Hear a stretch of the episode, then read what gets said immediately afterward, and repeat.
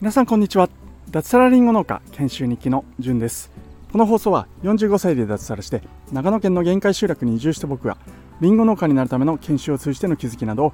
実際のエピソードを踏まえて話す番組です。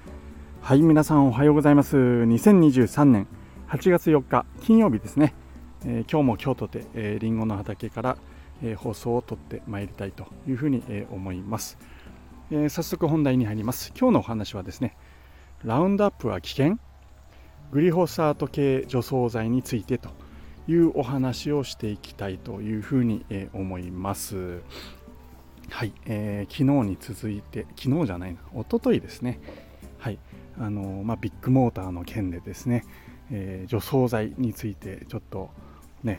世間がこう注目しているのかなというふうに思って、特にですね有名なラウンドアッ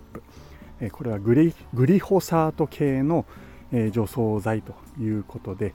僕ら農家あるいはリンゴ農家ですねにとっては、身近にある農薬除草剤ということで、それについて、ちょっと話していきたいなというふうに、思います。結論から言いますと、このラウンドアップグリホサート系の除草剤というのは、決して危険な、除草剤農薬ではありませんというお話になります。じゃあなんでこんなに悪名高いんだ、みんなに嫌われているんだ、そんな背景なんかも話していきたいなというふうに、思っております。はいでですね、そうですね、どこから話せばいいですかね。おとといの話では、除草剤で、樹木は枯れませんというお話を、させてもらいました。詳しくはそちらの話を聞いてみてください。おとといの放送ですね。とはいえラウンドアップってやっぱり危ないんじゃないとか、グリホサート系ってなんか危険だ、発がん性があるって聞いたんだけれどなんていう人も、結構いるんじゃないかなっていうふうに、思ったので、話してみます。まずですね、そうですね、農業とかをよく知らない人、プロではない人なんかもラウンドアップとかグリホサートなんていうのは結構聞いたことある人多いんじゃないかなっていうふうに、思います。知っている人多いですよね。でなんでこんなに知っている人多いかっていうと、このラウンドアップというものを、作ったメーカーですね、旧モンサント社、こちらがやっぱり、評判が悪い、企業だったんですよね。それは確かにその通りだというふうに、思います。で、それもあってですね、この、悪の根源のような扱いを受けているのがこのラウンドアップという薬になるのかなというふうに、思います。イメージって大事なんだなっていうふうに思いますね。でなんでこのじゃあモンサント社が作ったこのラウンドアップってここまでイメージが悪いのかっていうと、確かにこのモンサント社っていう企業はですね、非常にやり方がどうですかね、こう悪どい企業だったっていうのは確かなんです。ただそれとその企業が作った薬とは、僕は別に考えるべきだというふうに思っております。今現在はモンサント社というのはですね、吸収合併をされてバイエルとい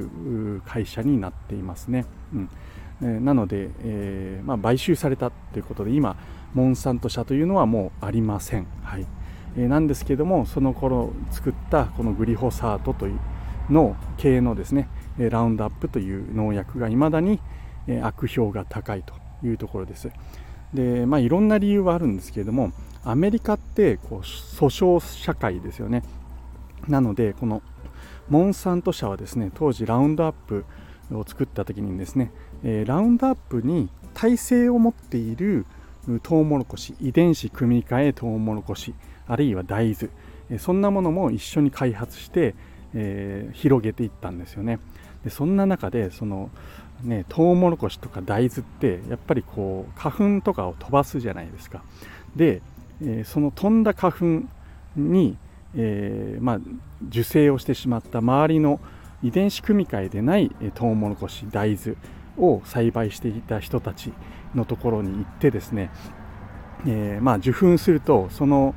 トウモロコシとか大豆も影響を受けて、ラウンドアップ耐性がついてくるんですよね。でそれをですねこう取り上げて、そのトウモロコシ大豆は、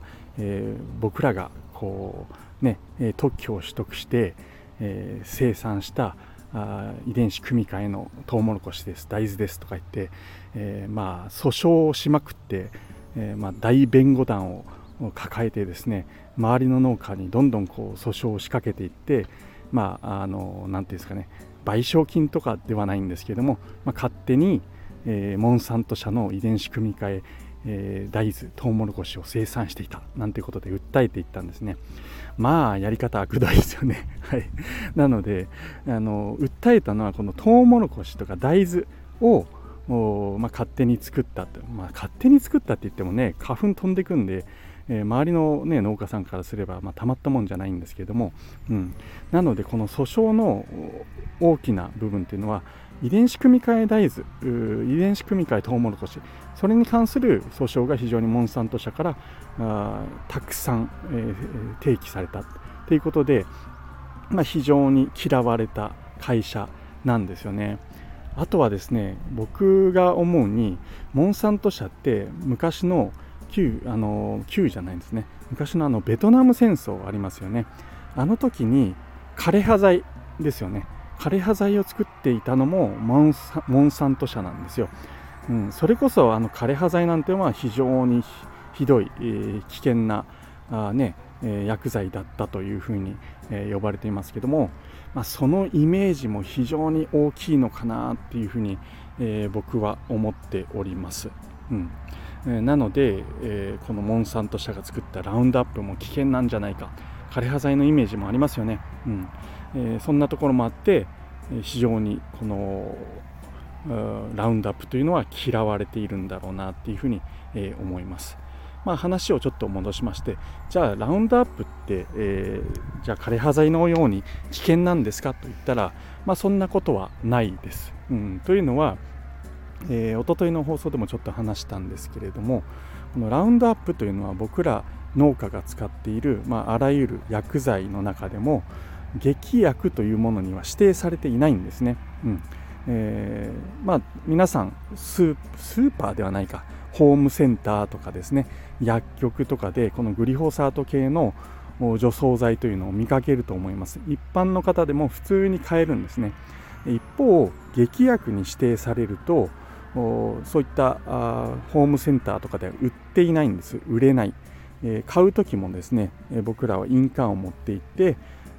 ちゃんと誰が買ったかということを販売店さんは管理しなくちゃいけないんですよね。で僕らも買った方としては、この劇薬に関しては二重の扉、倉庫があったら倉庫に鍵をして、その倉庫の中にさらに、棚とか置いて、そこにも鍵をしなくてはいけないというルールがあります。それぐらい劇薬というのは、人にとって危険な薬剤なんですよということで、徹底的な管理を求められます。なんですけれども、このグリホサート系の除草剤であるラウンドアップはそういった劇薬には指定されておりません。なので一般的な取り扱いをすればいいという除草剤、薬になります。まずそれが一つ、いわゆる劇薬と比べたら安全性は高いですよという薬剤になりますというお話ですね。とはいえなんかこう危なそうですよね。で、じゃあラウンドアップってどういうものかっていうと、基本的にはですね、植物の葉っぱにかけて、使うものなんですけども、そうするとかけられた葉っぱはですねラウンドアップを、吸収してい、くと。でそれで根っこまで枯らせるという作用があるものなんですけれども、じゃあその周りに落ちた、例えばラウンドアップ土に入って、じゃあ土が汚染されるんじゃないかなんていうイメージもあるかもしれないんですけども、ラウンドアップはですね、葉っぱにかからず土に落ちたものに関しては分解されます。なので無害になるんですね。なので、分解されて無害になるので危険性はないという形になります、とはいえまだ納得しないですよね、確か発がん性があるんではないかというお話が皆さん聞いたことあるかと思います、でじゃあラウンドアップはどうかというと、WHO によると 2A というカテゴリーにラウンドアップというかグリホサートですね、は指定されております。 2A というのは、平たく言うと厳密に言うとちょっと違うんですけども、発がん性があるというふうに、疑われる考えられるものになります。カテゴリー1に入るとですね、これはもう明らかに発がん性がありますよというものになるんですね。タバコに含まれるニコチンとかそういったものはタールですね、とかは1とかに分類されるんですけども、それより下の 2A というものになります。じゃあ 2A に、カテゴリーとして入るものって、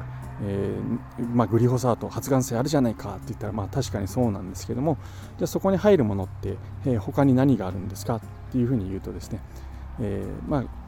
コーヒーとかですね、あと熱湯、そういったものは発がん性があるというふうに言われております。熱湯ですよ、熱い85度以上のお湯、これには発がん性があります、コーヒーとかにもあります、そんな形で 2A っていうのは分類されているんですね。そこにグリホサートも入るんですよ、だから大したことないという話ではないんですけれども、結局量の話なんですよね、熱湯もですね、85度以上の熱湯をもう飲み続けるなんて人はいないと思うんですけども、例えばそれをずっと飲み続ける人、僕なんか結構熱い飲み物、熱い味噌汁、そんなものが好きなんでちょっととか思うんですけども、そういうのをずっと取り続けるとですね、がんになるという可能性があります。あるいは焦げたパンとかね、焦げた肉、そんなものも発がん性はあるんですよね、だからそれを取り続けると、がん化すると、人体の中で発がん性があるというふうになります。なのでグリホサート系の除草剤、これも当然ですね、例えば原液をそのまま少量でもいいから飲み続けたら、